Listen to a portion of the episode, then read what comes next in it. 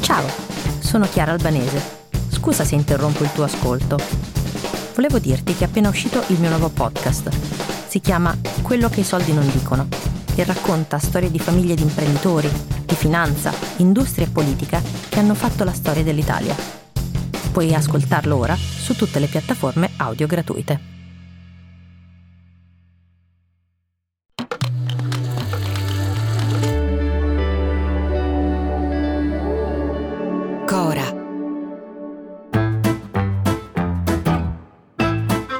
Sono Luca Bizzarri, questo è un podcast di Cora Media e si chiama Non hanno un amico.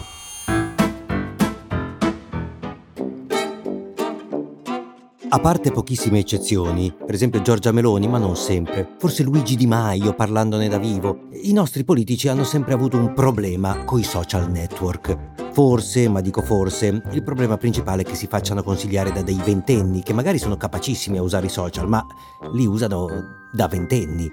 Forse è per quello che si crea spesso quello scollamento tra diversi stili comunicativi. Forse per quel motivo a volte i nostri ministri ci sembrano un po' dei sedicenni isterici Peggio mi sento quando i politici non si fanno consigliare da nessuno, o peggio non ascoltano i consigli dei ventenni e allora mostrano loro stessi, scambiano per punti di forza le loro debolezze, la loro vanità. Io sono sempre stupito quando mi ritrovo a discutere con alcuni di loro su Twitter, che non capiscono che se discutono con me non conta più la ragione e il torto, conta il fatto che stanno scendendo in un'arena dalla quale dovrebbero stare distanti. Non capiscono che il dissing, ho imparato questa parola, il dissing con me, per chi guarda, li rende identici a Fedez e Luis Salla. Dillo alla mamma.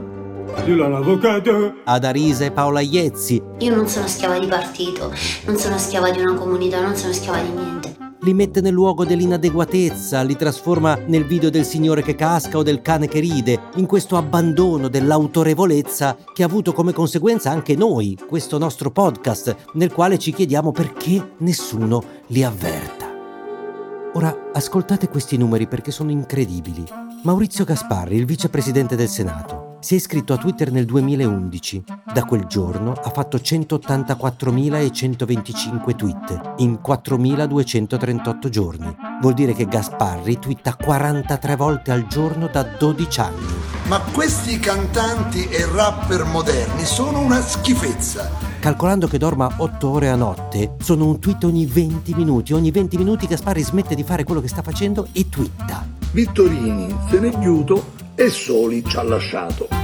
Io sono su Twitter da due anni in più di Gaspari, dal 2009, e ho fatto solo 20.000 tweet. E io su Twitter ci sto, eh, non è che mi faccia mancare niente, ci sto anche troppo secondo me. Anzi, mi sento un po' tossico di Twitter anch'io. Però poi vedo, non so, Salvini, che si è iscritto anche lui nel 2011, ha 55.000 tweet, tanti, ma molto meno della metà di Gasparri. Il quale, e ringrazio l'amico Stefano Andreoli per avermelo fatto notare, se sommiamo i tweet di Gasparri sono equivalenti alla somma di quelli di Calenda, più quelli di Renzi, più quelli di Obama, più i miei, più quelli di Chef Rubio, più quelli di Trump. E Trump è anche stato squalificato un paio d'anni, quindi conta meno. Allora, se Roma vince lo scudetto, lo scrivo su Twitter per tre giorni. Cioè, Gasparri non ha un social media manager, ha proprio una dipendenza, questo mi pare chiaro.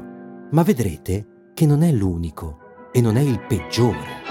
Ora salta fuori bel bello Carlo Calenda che presenta un disegno di legge per vietare i social network agli under 15, cosa che sarebbe anche accettabile se non fosse che uno pensa ma davvero ci vuole una legge per impedire che un ragazzino di 11-12 anni stia sui social? Non basterebbe, non so, avere dei genitori, no? Ma lo chiede oltretutto Carlo Calenda, che è iscritto a Twitter dal marzo 2014 e ha fatto 38.409 tweet. Due conti, dal marzo 2014 a oggi sono passati a spanne 3.356 giorni, il che vuol dire che Calenda ha twittato 33 volte al giorno, weekend compresi. Se dorme 8 ore fa meno di una volta ogni ora. I miei figli non hanno né accesso a smartphone né accesso a diciamo nessun social tranne il mio figlio grande che ha Instagram ma i social siamo sicuri che vadano vietati ai più giovani? Non è che forse andrebbero vietati ai politici? Perché non si tratta di destra o di sinistra, la dipendenza è più o meno bipartisan. Ma ci sono delle eccezioni come dire, preoccupanti, di cui mi sono accorto facendo proprio questa puntata. Non lo sapevo, poi mi sono messo lì e c'è un politico meno conosciuto di Gasparri, si chiama Claudio Borghi, è della Lega, è membro del Copasir, è uno che si occupa di cose un pochino delicate come i nostri servizi segreti, per esempio. Ecco, Borghi si è iscritto a Twitter nel luglio del 2011 e in 4361 giorni ha fatto, lo dico con un po' di commozione, 245.345 tweet. Significa 56 tweet al giorno per 12 anni. Mettiamo che Borghi dorma 8 ore a notte, significa che da sveglio lui, il senatore membro del Copasir, ogni 17 minuti interrompe di fare quello che sta facendo e scrive un tweet. Saremo dei pazzi, saremo dei pazzi. Attenzione, lo usano tutti Twitter, per esempio Meloni ha fatto 20.000 tweet in 13 anni, Renzi 14.000 in 14 anni, quindi non sono tutti drogati, ma alcuni fanno davvero preoccupare. Per esempio, non so se a caso, ma il miglior amico di Borghi, Alberto Bagnai professore associato di politica economica all'Università Gabriele D'Annunzio, perché attenzione si tratta di persone colte, eh, magari pure brave, non giudico quello, ma il deputato Bagnai della Lega si è iscritto a Twitter a ottobre 2012 3.903 giorni fa. Da quel giorno ha fatto 234.411 tweet. 60 tweet al giorno di media, sabati e domeniche comprese. Capodanno, Natale, il giorno del compleanno, il giorno che si va a fare il picnic. 60 tweet di media. Togliamo 8 ore di sonno, sono un tweet ogni 16 minuti, ma facciamo che Bagnai ne dorma 4 di ore come i grandi della Terra. Sono un tweet ogni mezz'ora, tutti i giorni, da 11 anni. Ricordatevi che le olive sono greche, le riforme sono strutturali e le risorse sono ingenti. Questi sono gli adulti che legiferano. Siete ancora sicuri che il problema dei social lo abbiano i ragazzini che stanno tanto su TikTok? Buongiorno pescheria! A domani!